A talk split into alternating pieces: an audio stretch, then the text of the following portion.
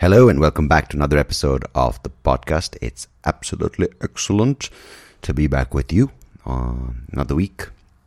Uh, I was out last Friday, I think, and I, I mean, I, was, I know I was out last Friday, but um, what I mean is that I think that this word needed to be used to make it seem like I was pondering this thought in the moment, but when I actually started recording, I knew what I wanted to start off with. Anyway, um, I was out last Friday, and I, I, as you may know, I don't go out that often.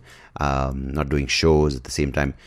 Even if I do go out for a few drinks, it's it's it's either a friend's house or after the range. I just go have a few beers. It's nice we made a, we made a plan to go out with some friends, and of course, as the the way things go now, you have to create a WhatsApp group for that particular evening, give that evening a name, and then you have to kind of uh, put these ideas of where you want to go, so everyone is kind of happy, everyone feels like they contributed to the plan, everyone's uh, considerations and everyone's preferences are taken into consideration. Um, anyway, so we landed up at this place called Sly Granny. If you're in Bangalore, you might have heard of it. It's in the new one. Uh, it's in in on Brigade Road in this new mall. Of course, everything eventually in Bangalore is going to be a mall like Dubai, and we're just going to hop in from one mall, uh, stumble upon a slum, and go into another mall. Anyway, exciting, but we got to this place pretty shit, if you ask me, um, because it's one of those places which, um, you know, it it has all these different kind of uh, hype built around it, right? There's another restaurant in that same mall called Foo, which I unfortunately went to uh, because there's some people who just like, oh, it's amazing, it's just amazing, and these people who build this hype, um, and, and you can't even question it because you know what, you don't really can't be bothered and you don't, don't, want to go through the pain of questioning. But then they recommend it and they make you feel like, oh, if you don't go there, there's something absolutely uh, wrong with your sense of taste in food or you're missing out. And I frankly don't care, but you know, someone said this place, let's try it out. They didn't even say, let's go there, this Sly Granny thing. And we said, okay, something different. It had an outdoor area and it was just miserable, right? There was no vibe. There was no energy, like the staff. I mean, and that's the thing. Like, you can make a place really, really look really, really good, but I think the staff either makes it or break breaks it. Right? You can have the right ingredients, but this is one of the big ingredients. And the guy literally took 30 minutes from our first um, encounter to getting our drink. Like, literally everything was run out.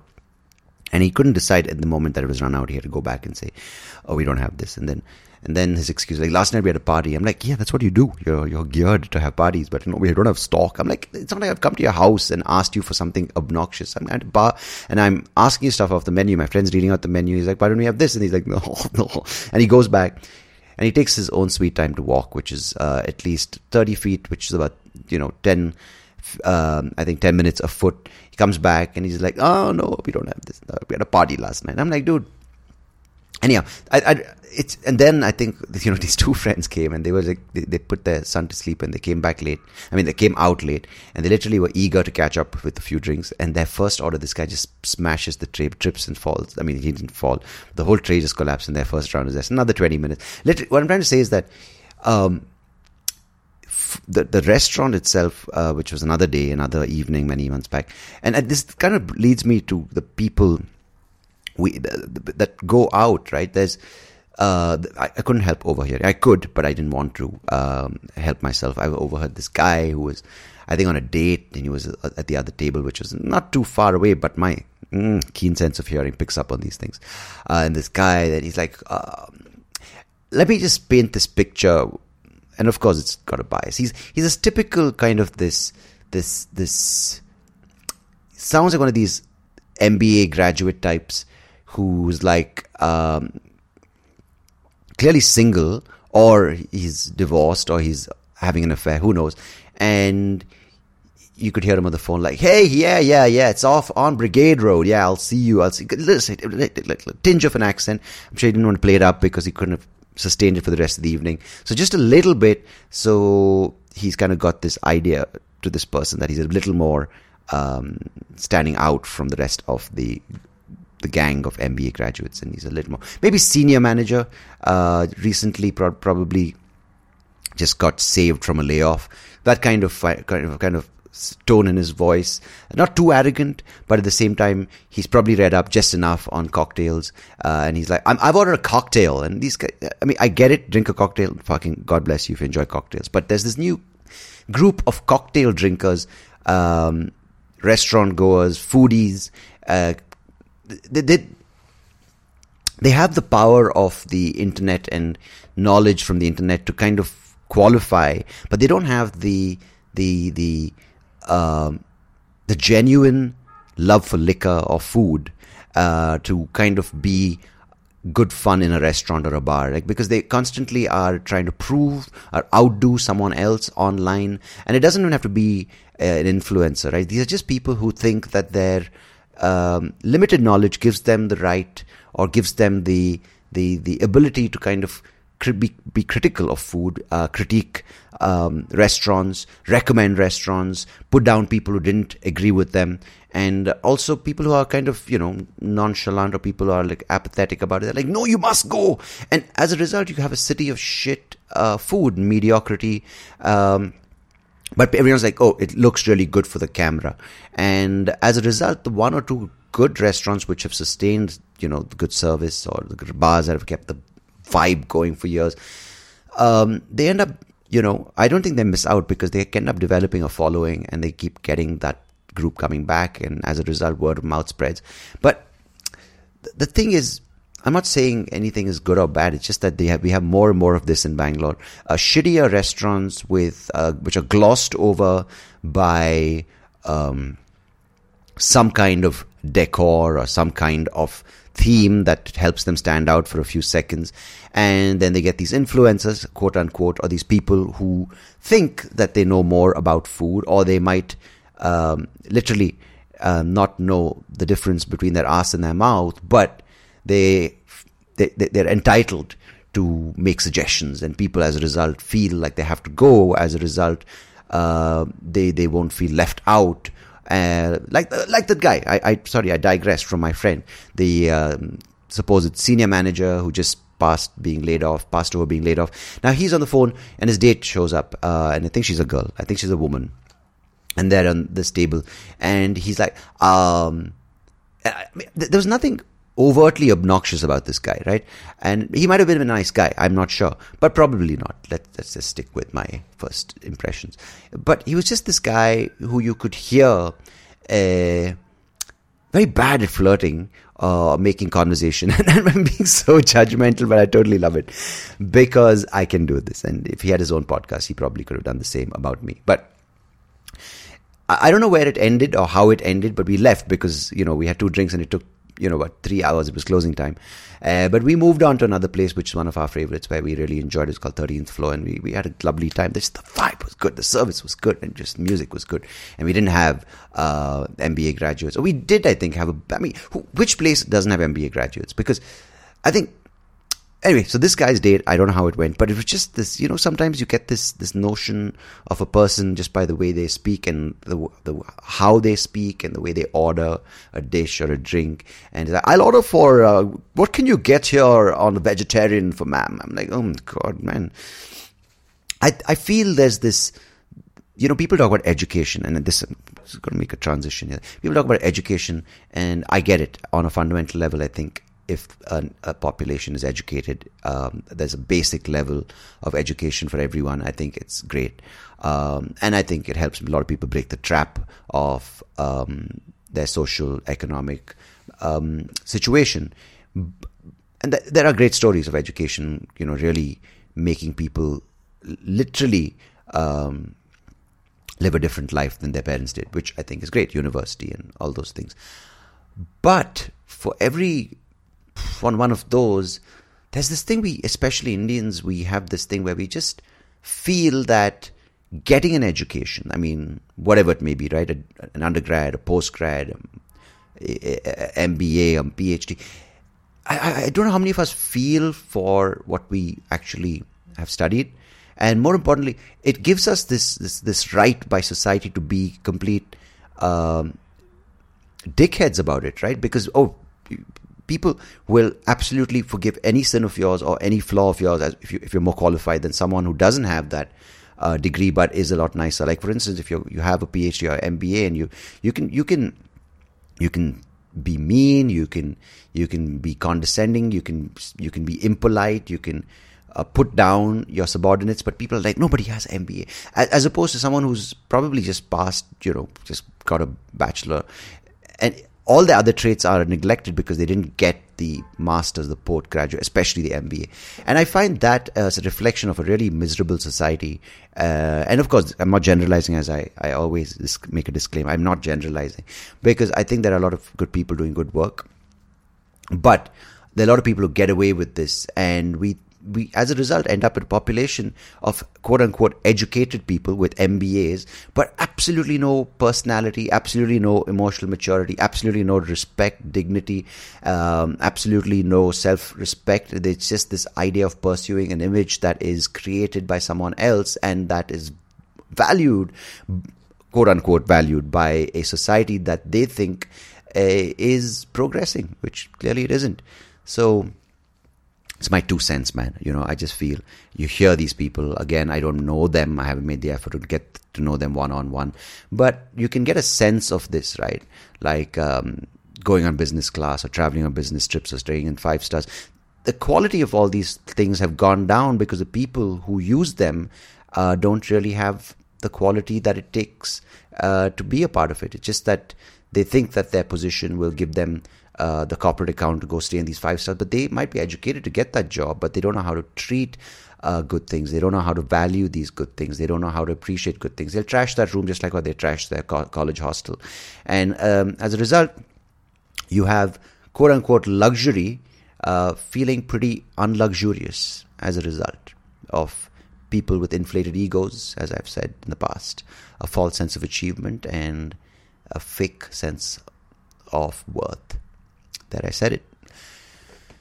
Anyway, I hope that guy's date went off well. I'm pretty sure it went out really badly, but I don't know. Maybe the girl was, she, I couldn't hear her voice or her talking. Maybe she was as obnoxious, and maybe they were a match made in heaven or on the fifth floor, match made on the fifth floor at that bar, which was probably where they've met for the first time. And in who knows, in two years' time, they'll talk about it like, oh, we were at this place and he ordered me a cocktail, a cucumber basil with cinnamon and lack of hope.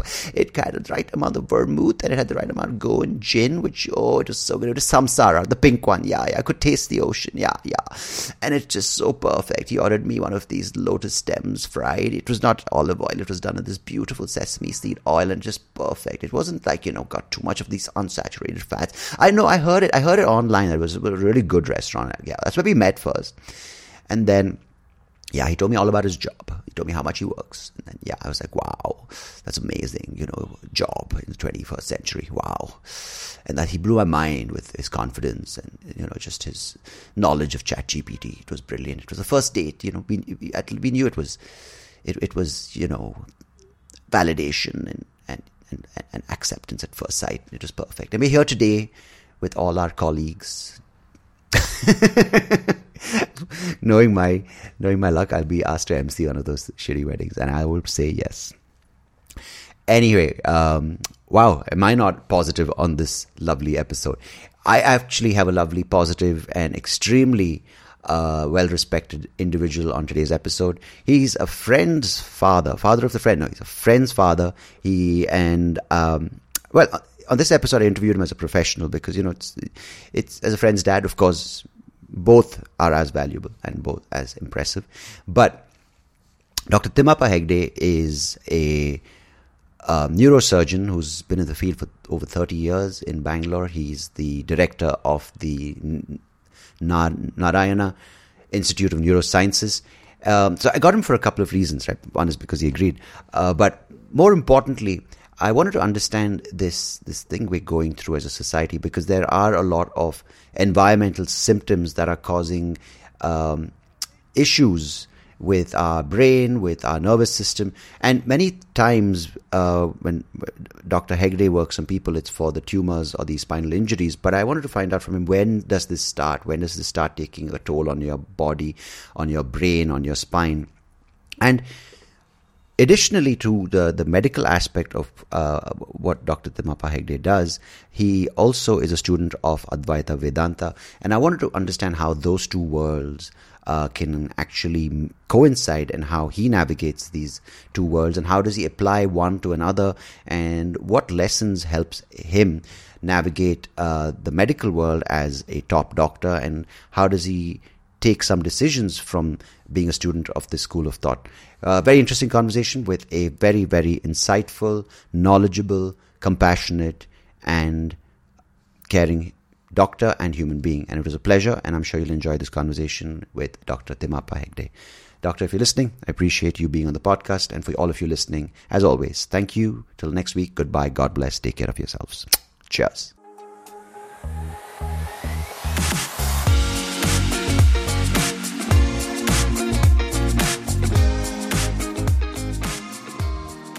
Dr. Thimmappa Hegde, it's a pleasure having you on the podcast. Thank you so much for joining me. Thank you very much, Sandeep. Glad to be here. Lovely. So, you know, as I said just before recording, I'm so used to calling you uncle, but I'm going to be formal on this recording. So, uh, I have some questions regarding the the the world we live in when it comes to the environment that all of us are immersed in, and specifically since we live in Bangalore and in India, which is an emerging, developing, rapidly developing economy with so much, uh, with so many elements that are different. Right, our population is high, we have so much disparity. But I want to ask you, as as a person who's in the in the field of neuroscience and more importantly, neurosurgeon. Um, what are the environmental changes that you see on well on the nervous system that have evolved over the past 10 years which have sort of coincided with india's explosion in growth i'm personally not too sure about environmental changes but mm-hmm. certainly with better technology mm-hmm. we, uh, over the years i'm able to see people getting diagnosis much earlier people coming to us in a much better condition than what I saw when I was in NIMHANS about 40 years ago. Mm-hmm. Uh, in the early days, it used to be people would be blind by the time they have a brain tumor. Uh, oh, I would okay. have a picture of a little boy sitting in the hospital ward, mm-hmm. gazing at the roof because he would hear the sound, sound of an aeroplane. And the typical boy, you know, trying to scan the sound of an aircraft Mm. And the moment I looked at the boy, I knew he didn't have his vision because he was trying to look for an aircraft. Now, this was the kind of problems we used to see. People used to lose their vision by the time they would come to us. But mm-hmm. today, uh, you know, MRIs are being done for so many reasons. Yeah. And uh, very often we have another kind of a problem where people have brain tumors, which are extremely small, which is not their problem at all. But now, after doing a scan, they find they have a problem. Mm. And uh, that brings about a, whole lot new issues, whether we need to operate, whether we need to treat. So uh, I think technology is what made a great difference rather than, I would think, the environment or the other situations, in my experience.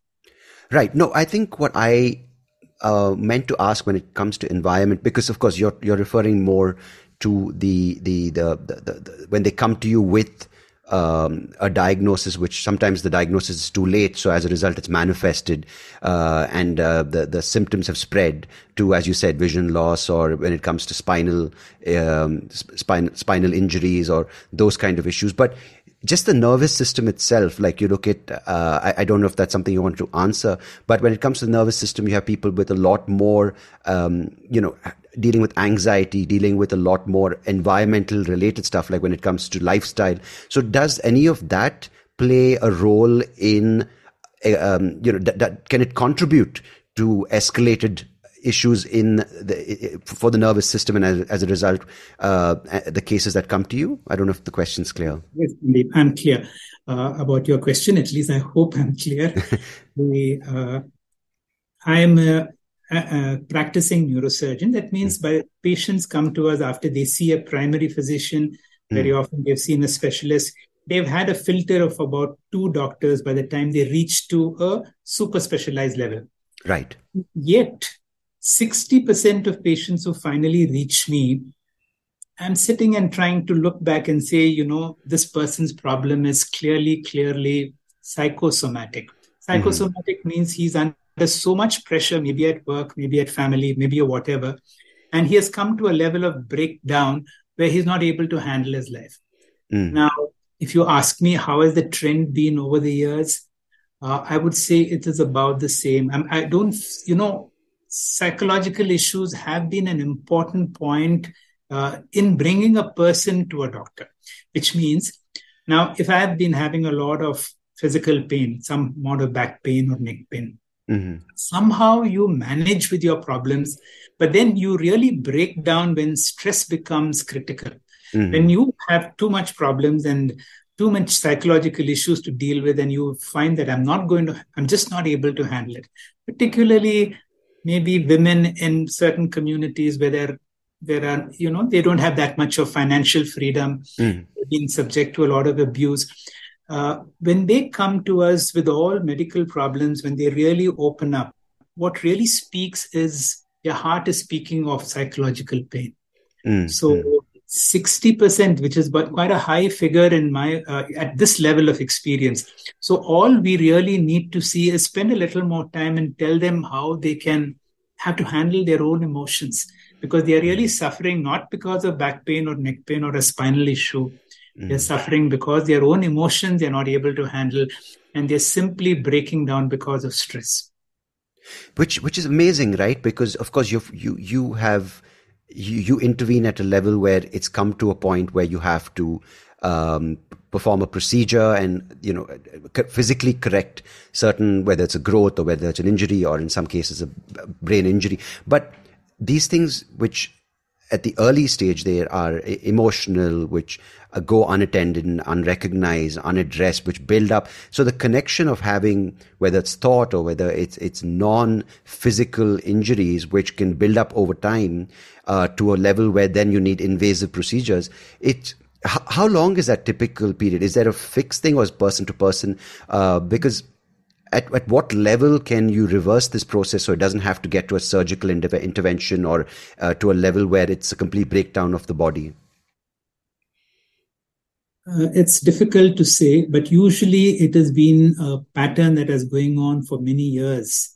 You know a person has been going through a certain emotional upset for a certain period of time and it's difficult to say how many months or how many years mm. sometimes it could be immediate change of environment sometimes it could be you know for a woman after marriage relocation to a new place trying to adjust mm. to the in-laws uh, that's a time when they come down with a lot of uh, breakdown and new symptoms.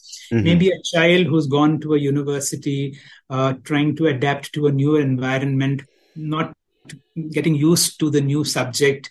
You know, that's when they again come with headaches and a lot of other symptoms. Generally, you know, they're not too sure whether they have to continue in their same career. So mm-hmm. it is a lot of uh, uh, so these are sometimes we see a definite incident in their life which bring them to us uh, but sometimes it is, uh, uh, you know, uh, maybe the husband has been away for a long time and the husband has come back from abroad. Uh, and that's the time, you know, they get access to medical care. So, right. So quite a lot of what I'm trying to say is even at a tertiary level, yeah. a part of our job is not treating a brain tumor or a spinal aspect, but trying to help people to handle their own emotions. It could yeah. be even a family, let's say a mother has got a child with a brain tumor. Mm-hmm. Now, we need to operate the child who's having a brain tumor, but we need to see the emotional load on the entire family mm-hmm. when we go through the emotions. So, part of our big job is to be able to make people comfortable with what is so that they are able to take the right decisions. Because otherwise, if they are too emotional about what has happened to their child, then you will see that we are not able to have a good, healthy discussion. Now, when yeah. I'm speaking to you, you're able to analyze because your mind is available. You're listening to what I'm speaking. But when a person is so emotionally upset, there is a flurry of thoughts. We cannot make a, a reasonable discussion. The mm. emotion predominates. So part of our job is helping them to emotionally come to a equilibrium. It mm. may hmm. not be the first meeting they'll say go back go back again come back again and another time this is even for a family dealing with a brain tumor yeah. Because i have to explain about the risks of surgery what we do what are the options we do. And all this can be done if the mind is available for discussion.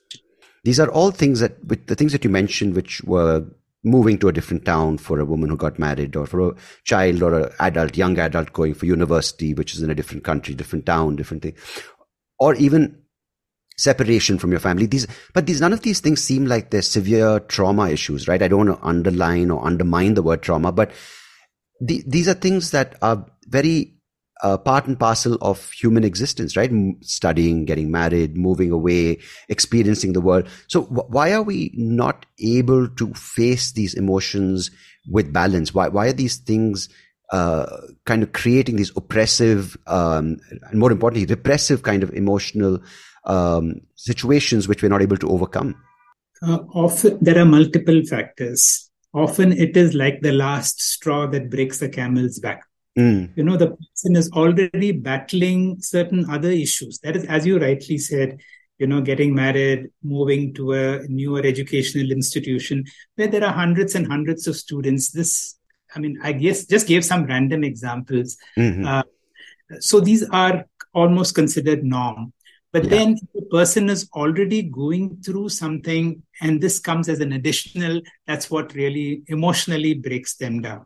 Mm-hmm. mm-hmm. This would be just one on. Uh, so there is something called, uh, you know, a pre-morbid condition. That means before a person comes to you with a problem, yeah. Now he's already battling certain things which he may be going. So sometimes we be we need to be able to analyze that sometimes people open up and share. That's why uh, a discussion with the doctor, the doctor needs to have a lot of time.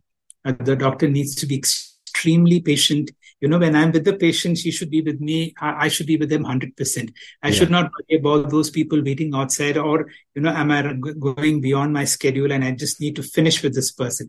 If part of our communication is, you know, the person sits as close to you as possible when you speak to them Mm-hmm. And for me, it is like having a very good eye contact. Mm-hmm. Uh, to be able to be within a physical touch range of the person. You know, all these help a person to have a level of comfort uh, where they're able to trust, where they're able to open up. Yeah. Now, when these things happen, then uh, the whole relationship between a doctor and the patient becomes uh, totally different the person mm-hmm. you know normally we put so many barricades between us and a stranger mm-hmm. we mm-hmm. don't open up and when it comes to a first interview with a doctor you come with the most critical or the burning issue but yeah. when a person is make you know if the person has the skill to break your natural defenses if i can use that way mm. because then you really open up and you're able to share uh, and that's when once a rapport develops uh, that is what, uh, you know, one of the first two meetings that we need to do with the patient is to build trust, allow them to open up, allow them to share, and find out really why they have come. You know, what is the most burning issue that they have come for? Now, if you're able to address that, then you are able to solve or address the real problem that they are going through. And you know, that's such a important thing and that clearly that you you seem to recognize and practice that which is not look at a patient as just a chart who someone you can either prescribe medicines to get them out of your clinic and if that doesn't work get them on the hospital bed send them into the ot right? Because you know from stories you hear today it just seems so clinical. It seems like such a sort of factory system where you know you kind of prescribe the prescription doesn't work then you send them along with the, the supply the, the, the chain of medical uh, experts and next next thing you know. And and I, I, am sure that there are a lot of doctors who share the same outlook as you, where it's b- developing that rapport and not just looking at the problem that they came with, but like even someone who comes with a, with high cholesterol, of course, you know, it's immediately evident that you put them on statins. But there is obviously, as you said, a pre-morbid thing that, the, the way they've lived life, whether what they put into their body physically, emotionally, um, has also led to this. But uh, increasingly in, in, in a, in a age of, you know, turnaround time, people more and more want quick results. How do you approach such a long, um, thought through uh, approach to a patient? And do they even have the patience to go back and say okay you know what? You might be willing to but will they be willing to go for a longer um, approach to kind of undoing certain things that they've done? Or do they just want a quick fix with uh, their problem? Everybody wants a quick fix. and nobody is willing to do anything, uh, you know, what, you know, what they have done to create it. Mm-hmm. Really, they just want, you know, I want this problem to be fixed. Please do it for me. I'm not ready to do anything myself. Mm. And sometimes, you know, when we put it back to them, that becomes very difficult. You know, if I have to reverse my lifestyle, if I have to reverse the way I have lived my life, which is the cause of all my problems. Mm. So, uh, very often there is a hope that this doctor has got a magic formula. Mm. Uh, but that is not true. You know, we need to be able to get to the root cause of you know, why is this person suffering? What is the real problem? Is it physical? Is it psychological? Is it a combination? Uh, now, if we can really hold a mirror to them to help them to diagnose, you know, what is their real problem? So much, much of our work is really that. Honestly, I can tell you, Sandeep, uh, you know, fortunately, we work with a very in a very limited field. And because our field is so limited, we have a certain amount of expertise. We see the same type of patients every day, uh, every day. And for years, we've been working on a very small field with a great degree of input. Mm-hmm. Now, even when you are working in a highly specialized field, one of the things that comes to me is, my God, I have no idea what this person is going through. Yeah, you know? yeah. And fortunately, at this level, we can be more honest all I can do is maybe a battery of certain tests to the brain, like we have good MRI, this, that. But quite often we are left with, we have done so many tests, but I don't really have an answer. Mm-hmm. And uh, so even at that stage, if the doctor is, or, you know, honest enough to be able to, uh, you know, say, this is the inputs that I have, this is the information I have, this is the, to the best of my understanding, this is it. Mm. Essentially, we need to help people to cope up with what they're going through. And part of all our work is to uh, allow them to become me- more mentally strong. Because, especially if a person is going through a problem 10 years plus, and mm. I hmm. know I'm not able to change that problem overnight. Yeah, yeah. We need to be able to work on a certain mindset that helps them to reverse it. Right, it's almost holistic in nature, right? Because Absolutely. more than just the phys- phys- the physician and the physiology, it's like you're almost taking on the role as a therapist. Like you have to do like the quote unquote soft skills of it, right? You have to tell them Absolutely. to Absolutely. say. And but what I find fascinating, and I don't know if there's a rational explanation, but all the things that we've spoken about, our lifestyle, the way a person has really not come to terms with certain things, or the way they live their life is not really specific, is, is not really healthy or you know, not, maybe not even healthy being the word, but conducive for their balance. But why is there a medical explanation so for why we see these issues whether it's a brain tumor whether it's these as you as, as you said certain spinal disorders? Uh, why why do they happen to children then? Because technically children have really sort of represent the most innocent aspect of humanity right? You know this is uh, scientifically an extremely difficult question to answer. Now, in our own textbooks, we will have, you know, before we study any particular chapter, any brain tumor or any spinal problem or any, you know, they will give you so many reasons why it could be. But when mm. it hmm. comes to a given patient and the patient specifically asks, like a little child has come with a brain tumor, you know, what wrong has the child done in its own lifespan to have this kind of a tumor? And this may not be congenital, it may not be something genetic. So we have really no answers to all these. Mm. Uh, hmm. so from a scientific angle, I have no answers. So we are a little frank by telling them, you know, I have no answers to why this has happened. But from my scientific knowledge, I know for this problem, what should the approach be? How do we go about it? And I can give you a kind of a roadmap to look forward. And can we together work on to see how we can as best mitigate this problem, do what is conventionally expected outcome for a given problem. So right. uh, this is what we're doing. Right, which must be very difficult, right? Because it's it's it's you know you're, you're struggling to kind of be um, rational at the same time. There's so many things, but uh, there's another aspect to your to your um, life which I want to talk about now, which is this this um, this I wouldn't say practice or this, but this part of your life where you've dedicated to understanding uh, the spiritual seeking, which is, um, I, I, don't know the exact term, so I, I, want you to say it in your own words. So could you talk a little bit about that and maybe we can kind of take it forward from there? Uh, you know, if I really have to answer your question when a person comes to me and they ask me specifically, you know, why this? Mm. Uh, I cannot answer it through science. I mm-hmm. have to go, go, it, go to it beyond science.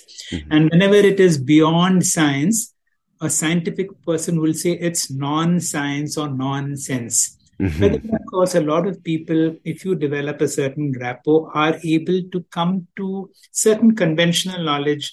Uh, and, uh, you know, my personal interest has been into uh, what is called the end portion of the Vedas or the Vedanta or the Upanishads. Mm-hmm. The Upanishadic wisdom has helped me personally a great deal to be a physician, to be a doctor, to be able to ha- handle my own emotions, to be able to help people. And if you go through this, you know, from the wisdom of the Vedas, and uh, there is something called the karmic law. Mm-hmm. Now, extremely difficult for a person initially to be able to accept it now, the, the karma theory says that we have not only lived one life, we have lived many lives. Mm. And why am I born to a good family, uh, you know, a family that takes good care of me, has got reasonably good uh, economic resources, education, so on, is good karma. Why is somebody born to an alcoholic family where there is a lot of abuse not taken care of? Very difficult to accept, but that it is. It says it is all is product of our karma. Now, it is difficult to accept it that way, but then let me say this way. Any action that I do, good or bad, if I do a good action right now, now there's a universal accounting system for whatever we do. If I do okay. a good action, I get some merit points. If I do something bad, I have to pay for it that anybody sees. So there is a universal computing device and which calculates in its own way. And uh, many people in my own, you know, I had a cousin who was going through a, a, a cancer. Mm-hmm. She was uh, not, you know, uh, not too old enough to die. She was less than 60. Right. And uh, she had gone through chemotherapy. She had become skin and bone. I was seeing her after a long time. I entered the ICU of another hospital and I was looking for her and I could see somebody staring from the corner of her eyes. Her eyes were popping up uh, because the body had become almost like a skeleton. Mm-hmm. She recognized me and I went to her and spoke to her for some time. And then uh, one question she had to me is, you know, why did I have to go through all, all this? Yeah. And after some time, I uh, you know, it's all because of karma. And believe me, uh, her daughter called me up and said, you know, my mother was so much at peace after she heard what you said. You know, her resistance, her battle, she suddenly seemed to give up because she seemed to be convinced that, you know, all her karmic debts were being cleared in a certain way. Uh, so some people, and I've seen people who may not be Hindus who belong to another community. Mm. Now, even for a Muslim, let's say, you know, there is a certain prayer called Inshallah. Mm-hmm. So a lot of people, you know, we, we deal with a lot of people coming from Bangladesh, and you know, Inshallah is something they you use very often. Mm-hmm. And you use the word Inshallah, you know, when helping them to accept the will of the Lord. Mm suddenly a kind of a resistance to what they were battling with goes away. You know, the problem is problem. You have a certain problem. But when I offer a certain resistance to it, I compound that problem. But when I when my resistance goes, 50% of the inner battle goes and it becomes easier for the doctor to handle and do whatever you can. So part of us in that way I find the karma theory because scientifically I cannot explain.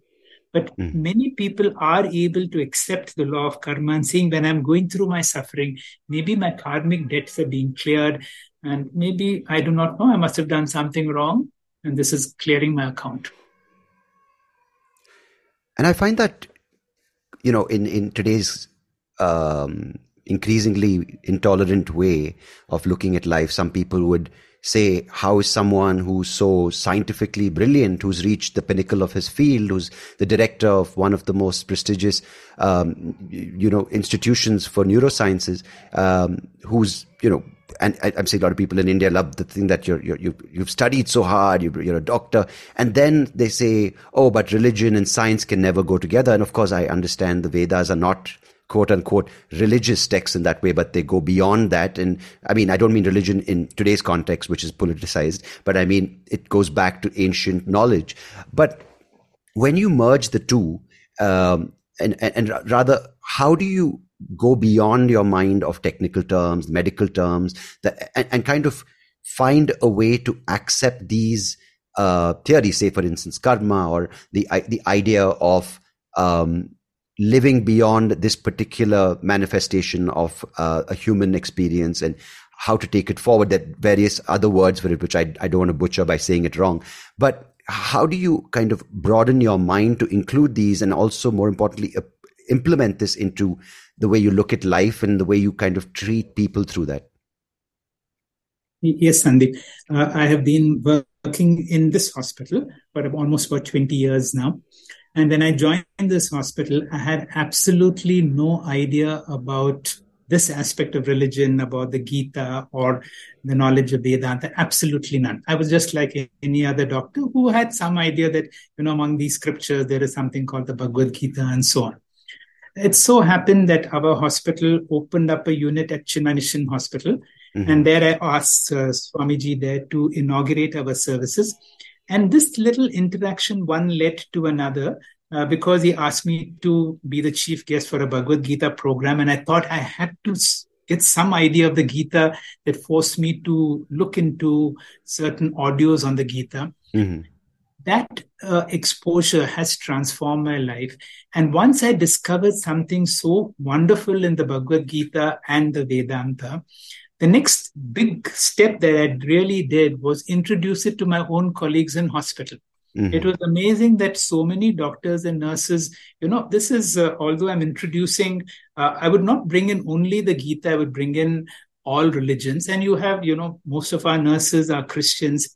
So we would have classes in hospital with all groups of people. Once a week, I would do this and exposed my learnings to a lot of people it happened that uh, Al Jazeera was doing a documentary on Dr. Devi Shetty, mm-hmm. and they heard that you know some sort of meditation and yoga and uh, spiritual inputs were ha- happening in a hospital. Uh-huh. So always, always looking at something. So in one of their episodes, they included my classes that I have taken for our people. So what really went through is so many cardiologists, neurologists, neurosurgeons now have become open to integrating spiritual wisdom along with their medical practice. I can honestly say uh, the ability to handle themselves have become better. The way they treat patients have become better. Now, one of the things that they have really learned is how blessed we are to be on the other side to be able to treat a patient. Mm-hmm. You know, the uh, a, a, doctor's existence depends on the patient. You know, when you are a super specialist and when you have so many people waiting, sometimes there is an ego that feels, you know, a sense of arrogance, let them wait. Yeah, but on yeah. the other hand, when you realize that my existence is dependent on them, they are paying for me. I come to a hospital, but they are, more, you know, they are being billed and my car and my travel and everything comes from them. And the more I value them, so, as I said, when I come to meeting a particular patient, if I have 15 minutes per patient, those moments I'm 100% available for them. And I've seen this with Dr. Devi Shetty. You know, his secretary may be bringing another phone or a call, but when he is with a patient, he's 100%. He's with them, you know, looking into their eyes, feeling their pulse, feeling their heartbeat, really. And then until their last question you know one of his style is is there anything else you want to ask? You know he hmm. always concludes with that. He, there should not be a feeling that the doctor has not given enough time. You know however busy you are uh, the patient is the most important person. And if you value the patient and the patient creates a doctor and I am I am there because of the patient, then you give your time, you give your 100% whenever you're with them. And does this seem to be um, being accepted? Because you said it is in your hospital with your colleagues and with the staff, but how much of this is uh, can be integrated going forward because it feels like it's important not just with the, the, the with medic- medical practitioners but with everyone right if, if because it seems like even a one-on-one conversation uh, with other professionals seems to be so distracted filled with looking at your cell phone waiting you know seeming to be so busy that your thoughts are all over the place so uh, let's stick to sort of specifically to medicine but do you see a future where these two uh, fields of spiritual, um, I wouldn't say awakening because that's too profound an experience, but even a initial integration of spiritual texts into something as scientific as medicine can uh, be the future of what we can kind of kind of train the future staff. Uh, let, let, me go back to the previous thing. You know, how do you uh, integrate spiritual aspects because in a scientific world because you know normal science would not accept spirituality mm. although these are more anecdotal that i've seen uh, as exposed to a few doctors in our hospital but this is uh, uh, i really really hope that this would happen over a period of time, that doctors are able to integrate certain humanistic values, certain spiritual values, because this field, compared to any other field, uh, I think is one of the greatest uh, opportunities that you get in handling another human being. Mm-hmm. To be able to value that person as the most important person. At all my training, I'm available for you. And when you do that, and we are not focused on what is it that I can get from him. Yeah. You know, it should be the other way around. You know, I'm not here to be able to extract from this person depending upon his ability to pay. On the other hand, let me see what I can do. Then it becomes a win-win approach. Mm-hmm. Otherwise, I will tell you, uh, a patient and a family can easily see through you. Are you here to extract from them or are you here to give? And uh, I think doctors, over a period of time, as they become a little more senior, they learn this in their own practice. Mm. That unless you are here to give, uh, the real success comes by the more you give. You know, the more you contribute is the more you get. And you know, that's an interesting thing when, you know, uh, you look at, uh, again, the 50s, 60s, 70s, when it comes to psychologists who uh, were, very dismissive of these texts, especially when it comes to the consciousness. And I think, and correct me if I'm wrong, but I think in Vedanta there's there's there's a uh, belief, or rather, there's a saying that we're all part of the same consciousness, and we are almost, for lack of a better example, like waves and an ocean, where we uh, uh, come back and we we, we don't really have an identity of our own, but the self is a part of a larger thing. Now, a lot of them dismiss this, and now the, the they're going back to certain texts and saying, "Hey, this is actually proven in science." Um, what? How do you kind of uh, approach this, and how do you apply it to your life? Very true, absolutely true. That conventional psychology and conventional medicine are not able to accept this Vedantic view that we are all essentially the same, like one ocean, and all of us different waves. And you know, the benefit of being able to see is that you're able to see oneness in each other or the mm. essential oneness in each other. Although we may differ in color, we may differ in, you know, external features, but we are all, if I'm able to see myself in you and uh, you in me, uh, that is what uh, the real essence of all Vedanta is conventional medicine, conventional psychology finds it extremely difficult, would not accept this. But yeah. I have seen something very unusual. That means those of our doctors who have been through this uh, understanding of this consciousness and Vedanta, when they go to medical meetings and when they speak, you know, uh, without their knowledge, they are speaking more of Vedanta than they're speaking conventional uh, uh, or uh, traditional psychiatry and psychology. Mm. And beauty is even in medical meetings, they're being accepted, even mm. in medical meeting. And as you said, you know, more and more in quantum physics and science, the whole Vedantic theory that we are, you know, this whole world, difficult to believe. That's what Vedanta says, is not as real as you think. It is more of an appearance. Uh, uh, so this is one of the last things we say because people find it extremely difficult to believe that the world may not be as real as you think. Mm. Uh, and the reality is the observer, the one who's watching is more real than anything else that you observe. Wow. Okay. okay. I want to now talk to you not as Dr. Thimmappa Hegde, the neurosurgeon, but I want to go down this path because it's very, very intriguing because um, in an increasing time and people listening right now probably, you know, slap their heads going, Sandeep, you start here again about the individualistic nature of where we be we're being told uh, to look out for ourselves, to put ourselves beyond other people, the sense of duty, and this these were certain things which were prevalent in India. You know, the idea of family, the idea of duty, the idea of community, and they seem to be at some point dissolving for the larger benefit of personal gain. How does uh, how does this fit into the you know the Vedantic um, school of thought? And is there a reason why this is happening, or is this a journey to something beyond? Uh, absolutely. You know, uh, more and more today, we're becoming more and more selfish. I, my family, my profession, my possessions become more important, mm. and everything else becomes less important. Mm-hmm. So we give a lot of importance to first myself, my body, my profession, my house, my possessions, my children, my spouse, my so and so on, my.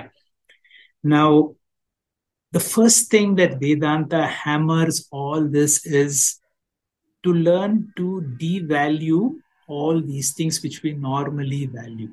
Right. You know, if if I and this, this comes not in the beginning of a training, but this comes towards the end. And I have to learn to give less importance to anything that I normally value. Uh, the Vedantic word for it is mithya. Mithya means it appears to exist, mm-hmm. uh, but it is not as real.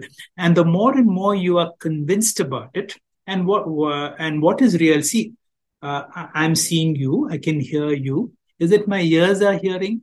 It, it, it that whole training is that my whole body mind is only an instrument for that conscious principle which is listening.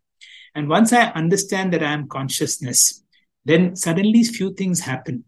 I have no birth, I have no death. I have no limitations whatsoever. Now, this is a mind boggling understanding. When this understanding helps, two things really happen that, you know, you have an internal sense of fulfillment. This is what there is a few, nice mantra called Om Purnamada Purnamidam. Purna means complete. Now, hmm. when somebody is frying a puri, you will see in the early stages it keeps running around in the pan. But once it is fully bloated, it becomes very still. Mm. So the whole vision of Vedanta is to be full by yourself. That means when you are okay, your whole world is okay. And then you you are not dependent on the world physically or emotionally for anything. Else for that matter you're not dependent on your own body. And from your body comes your family your possessions and so on. So mm. if this vision comes that i am okay by myself i am full i don't need to put my hand into somebody else's possessions to make myself complete because this is a never ending thing.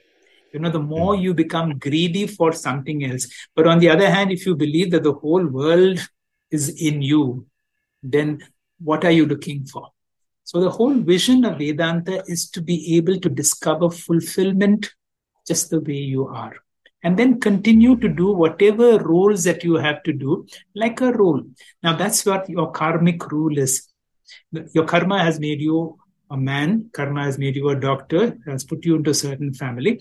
But this is only a sort of a role play. Every morning I get up, I get into this body and discover, okay, these are my, according to the director, I have to do, play a certain role. And once my role is over, I put my costume aside. Now, this is our understanding that I'm okay by myself. But for this world, which is called a transactional world, I have to put on a body of a certain role, play my role, if it's a difficult role where I have to cry in from somebody, in front of somebody, I go through those emotions like an actor goes through, but I don't suffer internally uh, any humiliation or any suffering. But this is a role that an actor does on the stage without feeling bad about it. It's almost like a sense of contentment, saying I have, I am everything I need to be, but I'm also going to create a sense of detachment from these things that cause suffering because you know, there's, I'm sure you're aware of this saying in, in, uh, that, that um, psychologists use, or therapists use, which is the true self and the working self, right? And the true self being something that cannot be touched by greed or, or the illusion. But the working self is how we use these senses and use this mind and body to interpret the world around us. And that's where a lot of the ego comes from. So, uh, can you talk a little bit about how, um, well, the mind slash brain. I don't want to inter, uh, loosely interchange the two because you work, of course. Now I'm asking you to wear your um, get back into your role play of Dr. Thimmappa Hegde. Uh, but how does that um, uh, come in the way, or does it enhance this idea of an extension of the conscious, uh, uh of the larger conscious? Yeah, no, I uh, really like those two terms that your working self and your true self. Mm. So, so this dichotomy is there there is mm-hmm. a dichotomy between my true self and mm-hmm. my working self or my transactional self because maybe when i am at home or you know i may not be working in that sense so there is a transactional self and there is a true self so throughout the period when you are awake mm-hmm. uh, you are in your transactional self you enter into this body do your transactional self mm-hmm. you are fast asleep that is a glorious moment when you are one with yourself now, I, I, didn't get the question that you were trying to say. Uh, uh, well, I think it's it's more of I, I, I, yeah. I'm sorry if the questions are a bit vague, but what I'm trying to understand is there is clearly, um, as as you mentioned early on, is when you hear the the, the, the karmic law. There, a lot of times the resistance to our problems is dropped, right?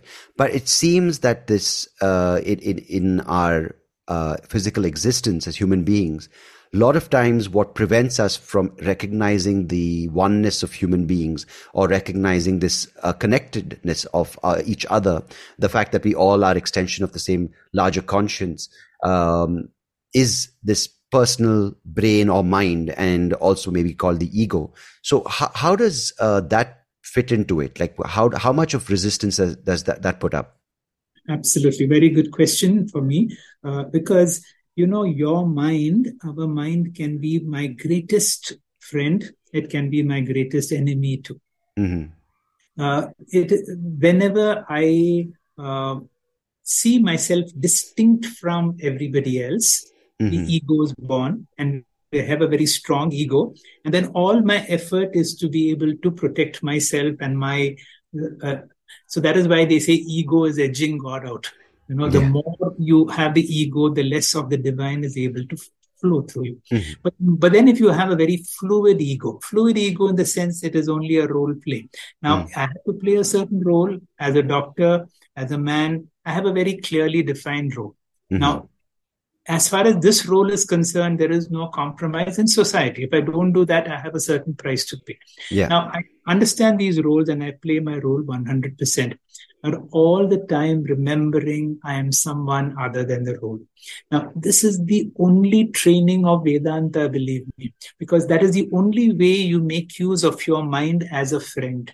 You know, when the mind becomes your friend, then you no longer have a resistance why somebody is driving a better car or having a higher pay packet than you know he's working as hard as i'm doing but they're seeming to have a better life. Mm. You know, hmm. this sort of comparison does not happen. You know, the director will allot all of us different roles to play depending upon your ability. Mm-hmm. As long as I see this is only a role play and I have absolutely no resistance as far as my role. Again, this is not an understanding or an acceptance that comes easily, but the whole attempt of every Vedantic teacher is to help you to understand that what we're doing is a kind of a drama on the big stage of life.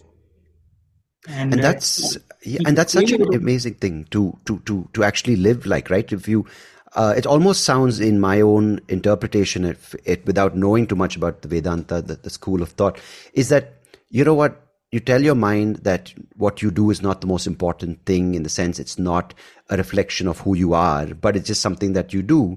And the moment you look at it like that, it actually takes us back to what you said in the beginning that people who come with tumors or people who come with this years of holding on to something because that's the only way they knew themselves is uh, as a result of maybe social conditioning or uh, you know the pressure of family expectations it's almost like let go saying you know what okay i might be expected to top uh, top my engineering program come out as this mba graduate who tops the company becomes a ceo but if you look at it saying it's just another role i play then you're able to kind of look past the seriousness that you attach to that role and say you know what it's just something i do and it's not who i am which is quite a big release from holding on to the stress of life Absolutely, Sandeep. You know, all our stress is this. But then mm. sometimes people may argue that if you are going to take it so casually, now will that affect your performance? But I have seen it is just the other way because now you are no longer stressed about the resistance of your role. Now you can play the drama of your life more intensely. Now, even if, let us say, we have won four matches out of a five match series, and I have won all four of them, and you're playing the fifth, you already have won the rest of them.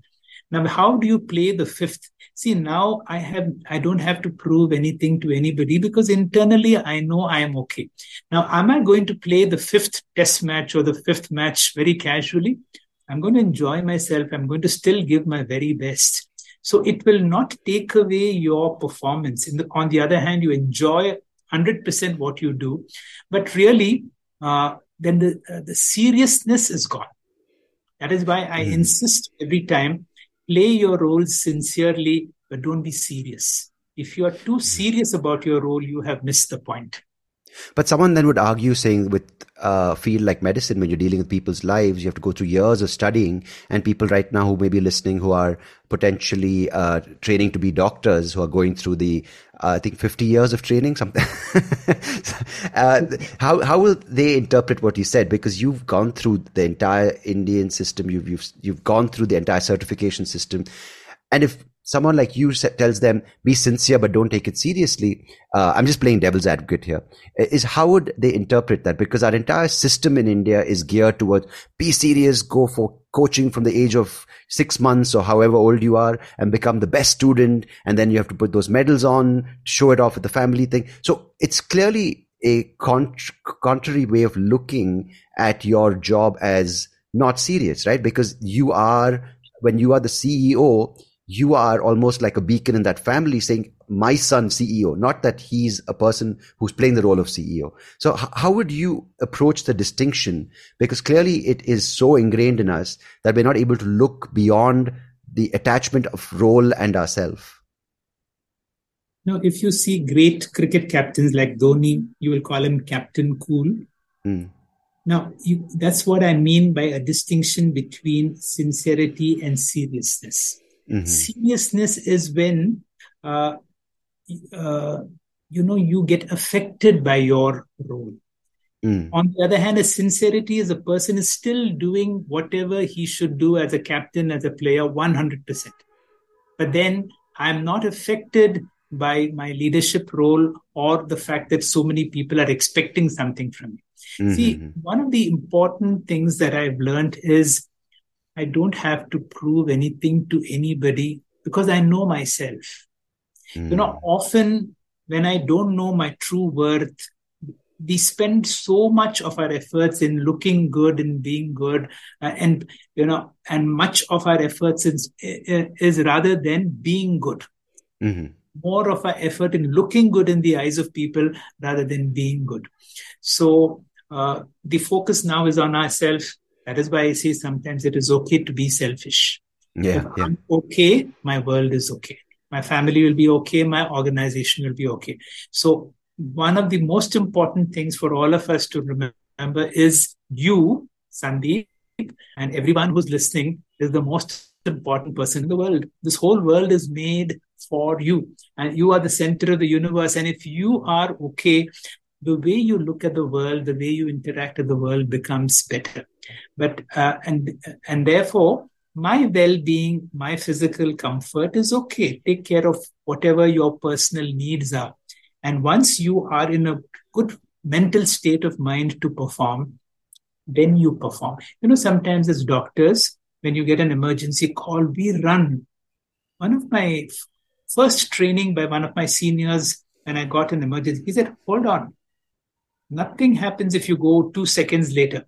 You know, just address your body and see you're okay. Now, sometimes you are in your duty room, you're not even freshened up, you've not taken care of your appearance, maybe you've not even gone to the washroom, you got a call and you run. But then you do not know when you come back to your room next.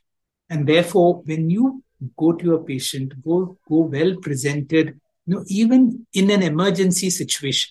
That means if I'm okay, if I'm physically okay, that includes my appearance and everything. You know, if I've got up from my room with my hair all a mess and I've come, you know, that the patient in an emergency is also not happy to share themselves with somebody. So therefore, uh, I'm just giving you certain examples which come to my mind. Everywhere it is my physical well-being should be okay, my mental well-being. And when I'm okay, I'm able to interact better as a doctor, as a person, and so on. You know, what's so fascinating is that it's so lovely because on one front, we're talking about this whole me, my family, and this selfishness, which is uh, the individualistic trait that we're asked to put down others for our own benefit. Yet at the same time, it sounds very similar, but it's vastly different is looking at yourself to take care of yourself. Because in the process of the former is that you're constantly trying to be in, uh, um, um, externally driven by things around you as opposed to saying, you know what, I look after things so that way the interaction I have with the world at, around me comes from a place where I'm fine. So I'm not trying to put someone down so I feel better. I'm not trying to undo someone because they're a threat to me. But I come from a place of content, contentment and detachment as opposed to selfishness um, and a sense of insecurity, for lack of a better word. Absolutely, Sandeep. That's what uh, you know. A doctor needs to come from few things, from a sense of I'm okay by myself. I'm not dependent on my patient or anybody for my livelihood. I'm okay. When you come from that aspect, then you are here not as a consumer, but as a contributor. Now, one of the vision of a doctor should be real success is on a given day if I have been able to give more than I have received out of my time and my resources. You know, the shift from being a consumer to being a contributor on a long run, you still stand to gain. But, and also we learn that, you know, from a material world, there can be no fulfillment in any amount of money or any amount of possessions that uh, can never, you will see people in the pinnacle of power wanting more, wanting it longer. Mm. So we really know the hollowness of the material world. Uh, that is where spiritual inputs say, you know, the world is very important for basic requirements, but for fulfillment, for peace, for security, for happiness, learn to discover it in yourself. Yeah, that's, I mean, that extends, it's an extension of what you said, right? If you're able to be at peace with yourself, then the things you do, which is whether considered as work or recreation, the interactions with colleagues, with friends, and the world at large, and everything that it has to offer, is just like a like a playing field and you can engage with it without uh, you know without remorse without anger without greed hatred all the things that seem to be um, trending right now. But yeah um, doctor i want to ask you one last question before we wind up is we seem to be heading towards a society that wants to live for as long as possible. There's a fear of dying. And what I personally believe is that a lot of us are scared of dying. So in the process of being afraid of death, we forget to live. So how does this, uh, this, this, both your roles as a, a person of who's studying spiritual um, texts and the, especially a, school, a, student of Vedanta and Dr. Thimmappa Hegde, the neurosurgeon, how, how do you navigate this path that we are, we've set ourselves on as a generation, a society, and maybe even the world? Sandeep, this is what I would say as my absolute conviction. Uh, whatever I have learned from Vedanta and what I would be able to integrate in science. In my early days at NIMHANS, I had a patient who came with Parkinson's disease. And then uh, there was a very conventional old form of a treatment of putting a needle inside into the brain and injecting a certain amount of alcohol. Mm-hmm. And then very dramatically, the Parkinsonism would immediately go in front of you. So this was the kind of treatment we were doing. And there was one particular uh, doctor who I was assist- assisting. I was a student at that time, and he was also an astrologer in the sense that he was a very good palmist. He could read the palm. And uh, then we did some form of treatment, and immediately something went wrong. The person had heavy breathing. He had to be shifted to the intensive care. His breathing had, that means there had been a problem, and it looked like he, he may not survive. And the doctor looked at the patient and he says, See, this man uh, has got a very good lifespan. He should live for at least 60 years. Uh, how old is he? I looked at the chart and said, Sir, he's 60 years old. And fair enough, he died. Now, this person had the ability to see the palm of a person and see a particular patient and say, ah, I'm not going to operate this patient. And for no reason. But then another doctor operated on him and we lost that patient. What I'm trying to say is there are through astrology and through science which give an indication of the life of a human being. Now, these are indicators like the fuel indicator. You know, hmm. in your how much fuel is there in your tank. Now, sometimes if you go by Vedanta, it Vedanta says that when you are born into this world, you are born with a certain amount of punya or papa. That means the punya gives you happiness, papa gives you sorrow. Yeah. And it is like when you send a child to a foreign university. Uh, now, of course, there are a lot of money transfer options. But imagine in some many hundred years ago, 50 years ago, you have to give him a certain amount of money. And that is the one that he has to live. So yeah. when a person is born, he is born with a certain unit of punya and papa. Now, as we go every day, we expend a certain amount of our punya and papa. That is why what wakes you up early in the morning is not your alarm clock. It is your karma that wakes you up because today I have to finish so much of punya and papa. If I don't get up, my punya papa will not be exhausted. So we think the alarm clock wakes you, but it is your karmic clock that wakes you. And once that quotient is over, the person may drop in the middle of an operating theater. You may be operating, but in the operating room, you will drop like Abdul Kalam is giving a talk. And in the middle, your karmic quotient, like sometimes on an elevated road, we see when the fuel drops off in many of those uh, bikes, which are electric bikes, they stop in the middle and they mm. abandon the bikes there. Now, so when my karmic law, when my karma is over, the body drops. So for those of us students of Vedanta, know I have been there from the beginning, I will be there for an end. There is no beginning, there is no end. There is really no death for a person who has understood. But this body has a beginning, this body has an end. The more I see my body as an instrument, like I have changed so many computers, I've changed so many pens, if the pen is not working, I change that and get a new one. So too, that is should be the attitude towards one life, not so much of an investment. It is only an mm-hmm. instrument that helps me to write, it's an instrument that helps me to communicate with the world. And that is how I need to see my body. It has got a certain amount of fixed lifespan and uh, when you see that, we know one thing for sure our real nature is there from forever. I have been there from the beginning. I will be there. It's like the ocean producing a waves. The wave will come back to the ocean. The wave, water has no beginning, no end. A wave has a beginning, a wave has an end. If I identify with the water, there is no beginning, there is no end. That is one aspect. Sandeep, before we conclude, I want to share something which is very central to me. I do not know where you can fit in. No, absolutely, Uncle. I'd love to. This is just perfect for people and especially for me as well to listen to because it reinforces a, a lot of this way of thinking that you are so caught up by the, for lack of a better word, the material pursuits that are uh, given out as a as a sense of what you um, are valued by. And it's so hard to strip that away you know because every time you take a step forward in this direction saying that i am not these things there's always one reinforcing belief saying no no but you have to get more because yeah in an ideal world in your spiritual circle you might have a lovely conversation about it. But in the real world what matters is currency hard earned currency hard earned material thing.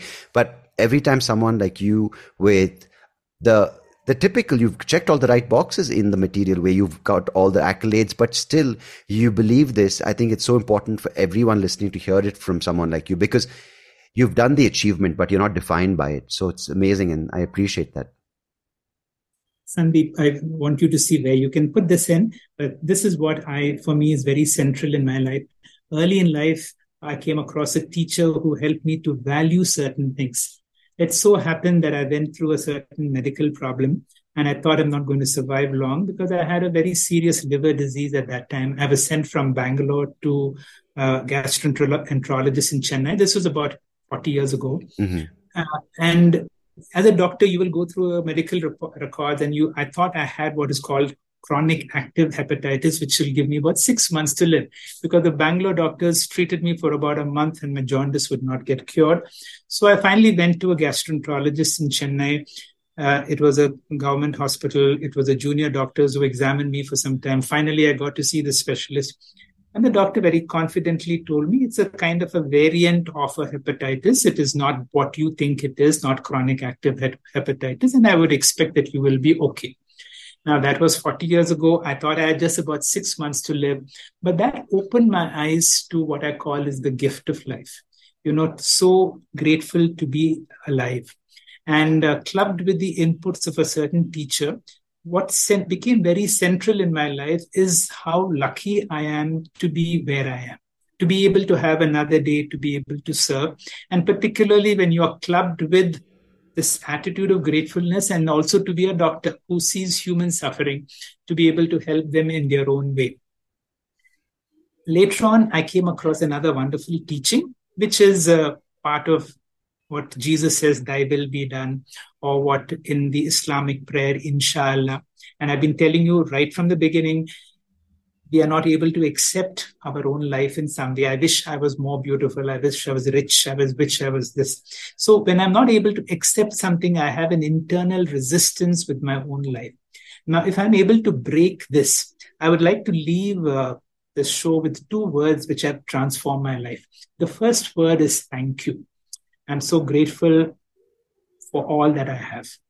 Second is yes, to be able to accept whatever you know whatever is my role if i'm able to accept and every role has its own limitations. You know people have always have much better rules uh, compared to what i have. And the more i'm able to accept my role as the best role that i have and play my role as a role. So these are the two words i would like to live by to be able to say thank you and yes.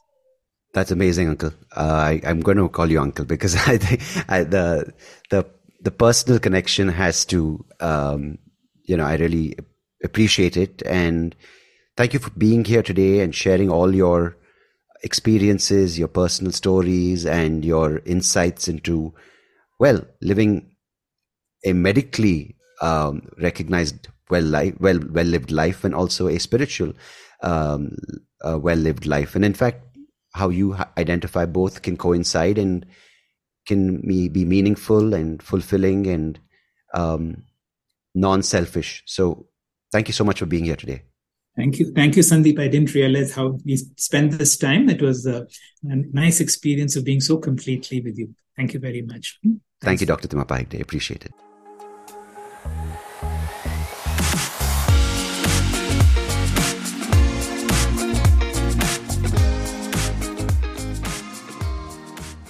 Hey, thank you so much for listening to this episode. If you liked what you heard, please do check out the other episodes on YouTube or wherever you get your podcast. And I would much appreciate it if you could like the video, share it with people who you think might enjoy it. And of course, do subscribe to the channel because it will help me and the podcast grow and reach more people just like you. So thanks again. Appreciate it.